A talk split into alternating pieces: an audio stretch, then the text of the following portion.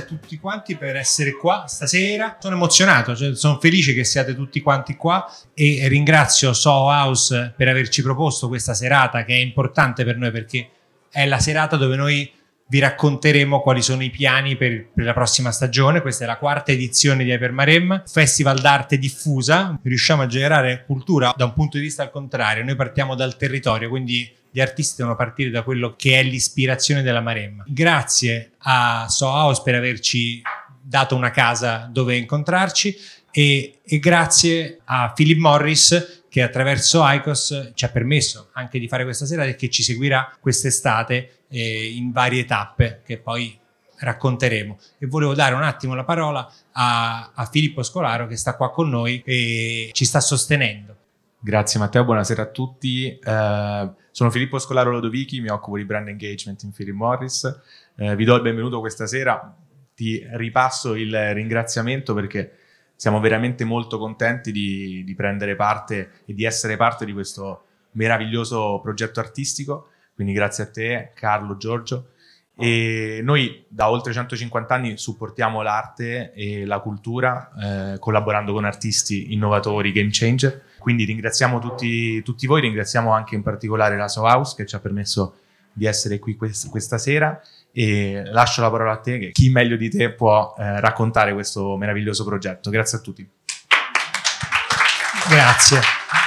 Grazie Filippo. No, eh, si è creata una, una, una, dinamica molto bella perché eh, sto parlando con delle persone di una mega corporate che sono entrati dentro le corde del nostro progetto d'arte e non è facile. E si sono integrati dicendo in che modo ti possiamo aiutare. E la cosa più bella è stata che il primo incontro che ha fatto Elena Borga che è un'amica che è il mito che, con cui io mi rapporto tutti i giorni e fondamentalmente la prima cosa che ha fatto è stato quello del dire senti ma ci racconti cosa hai per Maremma un gruppo di noi dieci quindi in una call ci siamo messi a chiacchierare, doveva essere una call di un quarto d'ora, è durata un'ora, io forse ho parlato un po' troppo, però insomma è stato, è stato interessante, è stato un bello scambio di cui sono, sono molto felice.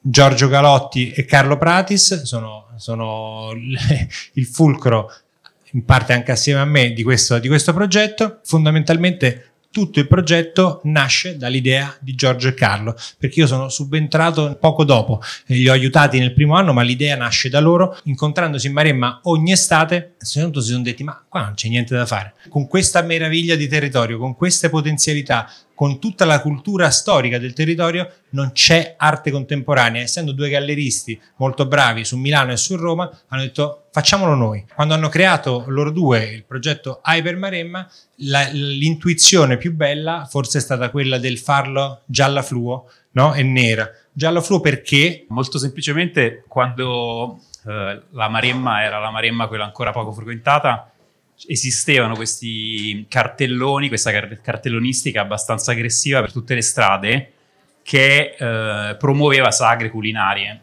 ed era fatta effettivamente di colori fluorescenti, principalmente gialli, arancioni, verdi.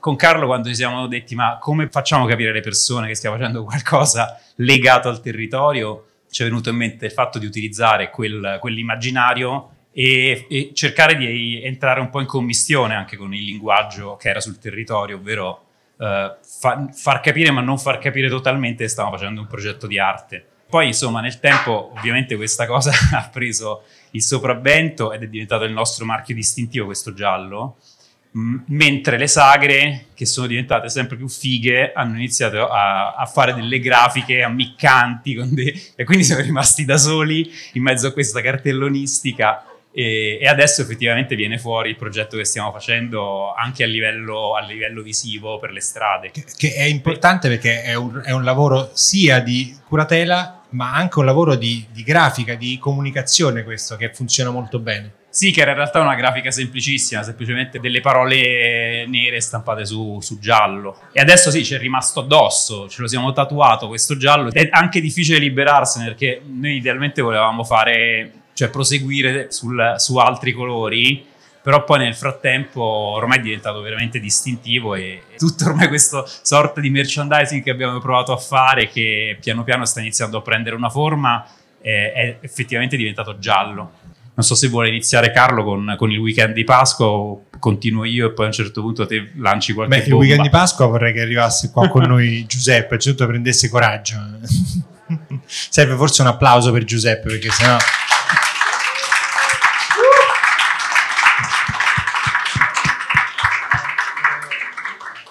Ah, introduco il secondo, Benvenuto. Giuseppe Gallo, eh, uno dei due artisti con cui apriremo il programma quest'anno, il maestro del weekend ovviamente. il programma quest'anno si, si compone di sei interventi eh, di carattere temporaneo e un intervento permanente che sta prendendo forma e ormai da diversi mesi, ma che poi effettivamente prenderà una, una composizione definitiva E nel frattempo è arrivato anche Gianni Politi che è un altro, è un altro nostro artista. Farei un applauso pure a Gianni Politi già che ci siamo.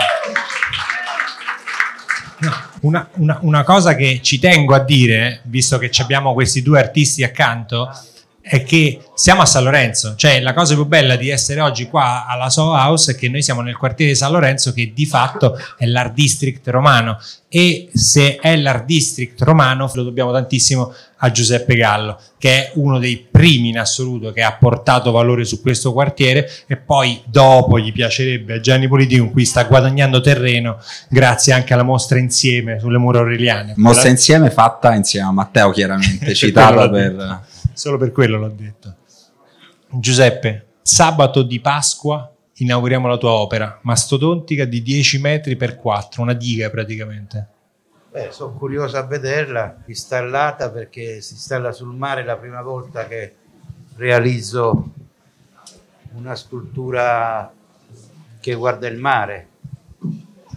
È, un- è una occasione che questi ragazzi hanno offerto e ci sono tante coincidenze. San Lorenzo che stiamo qui, il cassone di, Sergio, di, Gianni Politi che c'ha una bella energia è un'italianità, come si dice? Noi abbiamo quegli strumenti lì, imitiamo spesso gli inglesi, imitiamo gli americani, uomini di pensiero quando facciamo gli italiani e, e abbiamo sia il, sia il territorio sia la mente per farlo.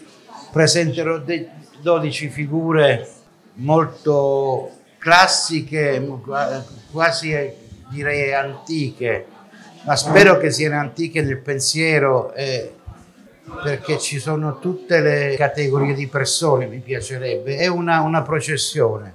In questa occasione guardi il mare, spero che venite tutti a vederla e poi anch'io sarò sorpresa a vederla perché ancora non l'ho vista lì installata sul posto.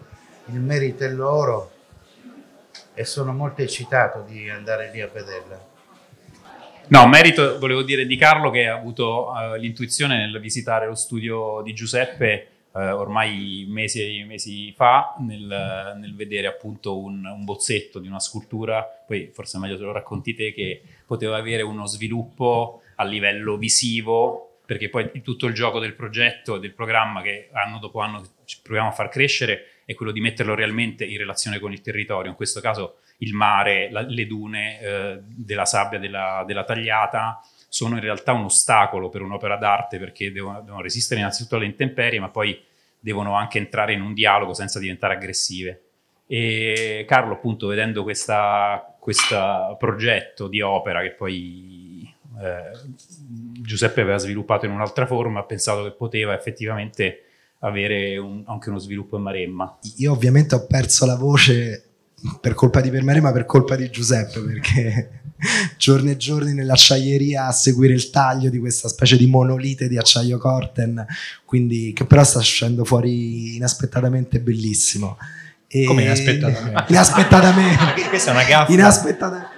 Perché finché non l'ho visto non ci credo. Giuseppe, vai via. compa- c'è il taxi fuori, Giuseppe. non ti preoccupare. inaspettatamente per colpa della siderurgica perché stiamo lì che praticamente lo stiamo facendo praticamente ad occhio così quindi invece si sono rivelati veramente dei grandissimi professionisti la mia preoccupazione è che di non essere all'altezza di realizzare veramente il progetto di, di Giuseppe e un, un po' la riflessione che c'è stata dietro questa scelta è appunto di pensare al mare, cioè tantissime cose che noi abbiamo presentato eh, non sono mai riuscite ad avere eh, il mare come coprotagonista e, e riuscire ad arrivare sulle dune che è anche lì ritornando al discorso di Matteo la difficoltà dei permessi per poter mettere qualche cosa a 8-9 metri dal mare. Eh, per, se ci si pensa noi abbiamo migliaia di chilometri di spiagge ma forse un paio di opere re- realmente vicino al mare, cioè eh, è qualcosa di abbastanza raro. Ma questo anche perché effettivamente la Maremma è concepita come un luogo d'estivo, marino, eccetera, ma ha tutto uno sviluppo sul territorio interno. Effettivamente la cucina maremmana è cucina di terra, non per questo poi le sagre sono nate con l'idea di far vedere Chiaro. i prodotti del territorio.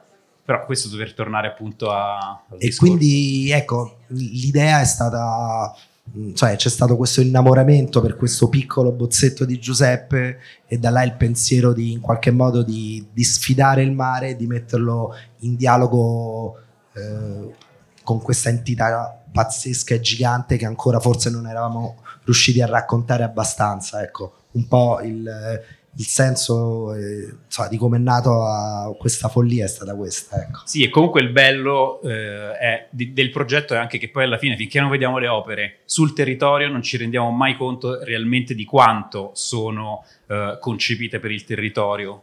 E ovviamente affidandoci all'ideazione degli artisti, eh, insomma, viaggiamo al 90% di sicurezza, nel caso di Giuseppe probabilmente un po' di più del 90%, però... Gianni un po' meno.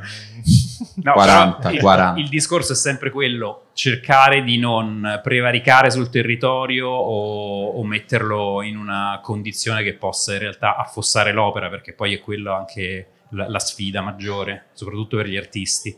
Comunque la cosa che mi fa più piacere di questa sera è che una persona su quattro più o meno è un amico di Permaremma, cioè qualcuno che ci, ci, sta sostenendo di fatto, per cui vi ringrazio per, per il sostegno che ci date, perché Ipermaremma vive grazie al fatto che noi riusciamo ad avere con grandi fatiche alcuni sponsor che ci sostengono e gli amici, che è bello per due motivi. Uno perché ci danno quei, no, quel, quel, quel, sostegno per poter realizzare delle opere che comunque sono molto impattanti.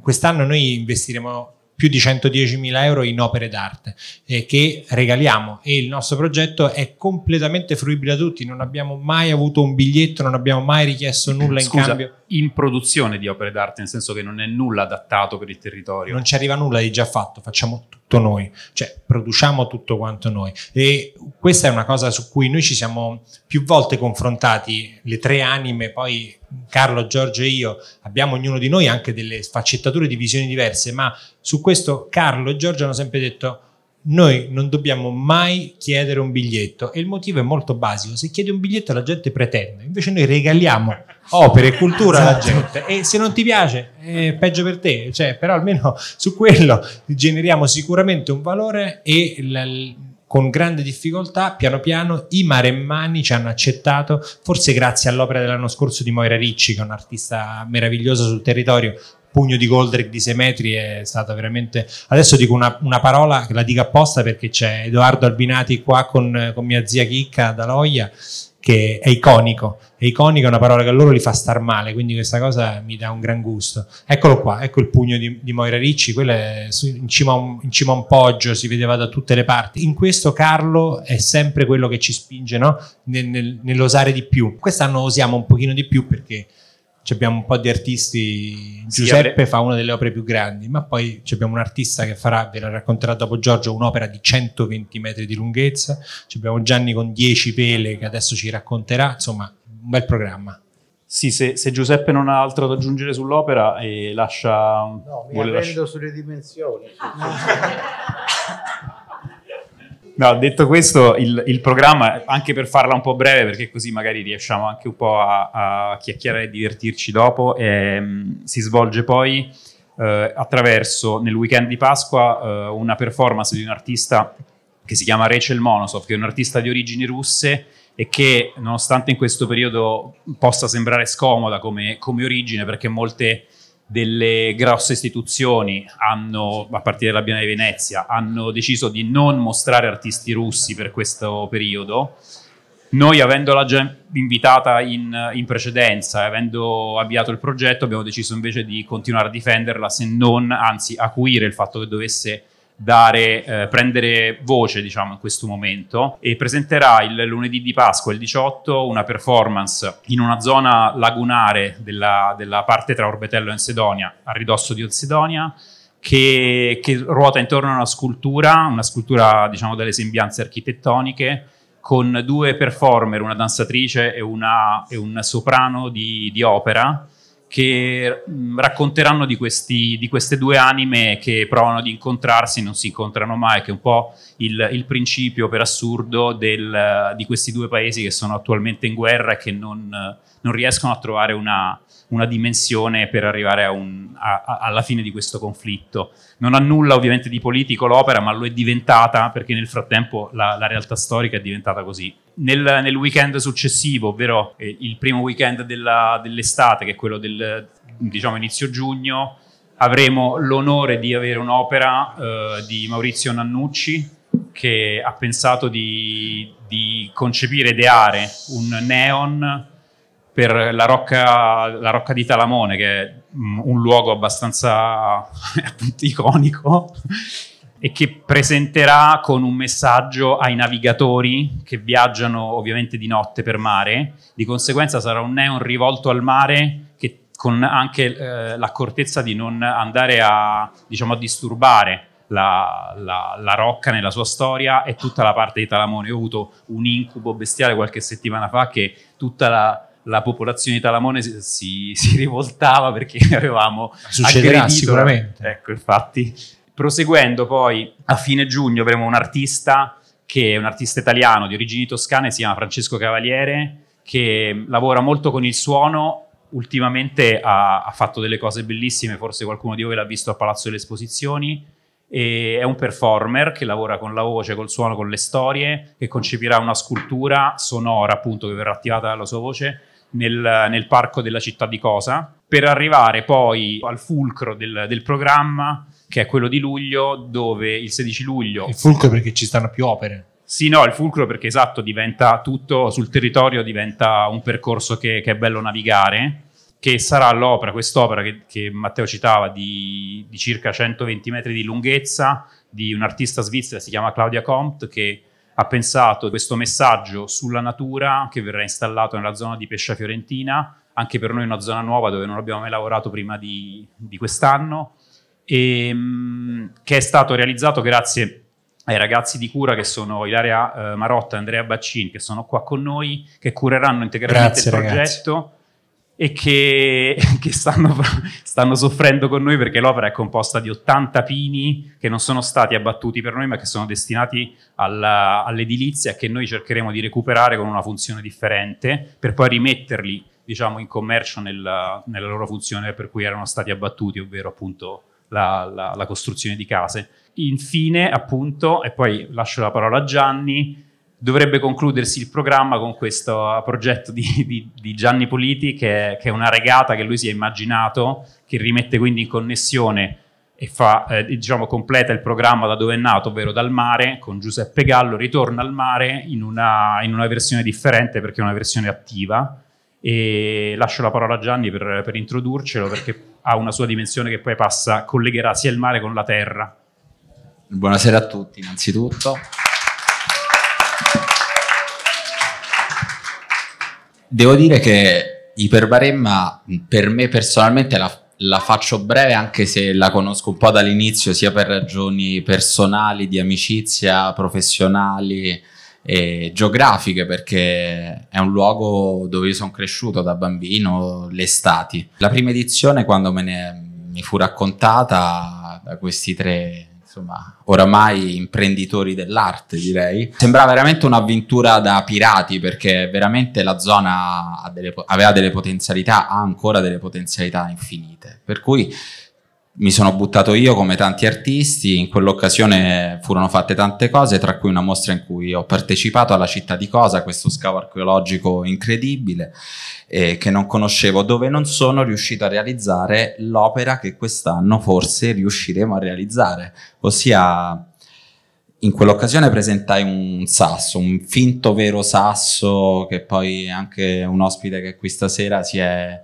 si è, preso la briga di ospitare a Pesaro. Dopo anni in cui questa idea girava, questo progetto era così un po' nell'aria, Carlo ha pensato bene di imbarcarsi in questa regata che ho immaginato, perché da bambino mia madre mi portava a fare windsurf da Porto Santo Stefano, prendeva la macchina, mi portava ad Ansedonia da dei bravissimi atleti per imparare a fare windsurf, cosa che non ho imparato a fare, però che in qualche modo mi ha fatto scoprire in realtà tante cose, perché frequentavo persone più grandi, era un'emozione pazzesca per me.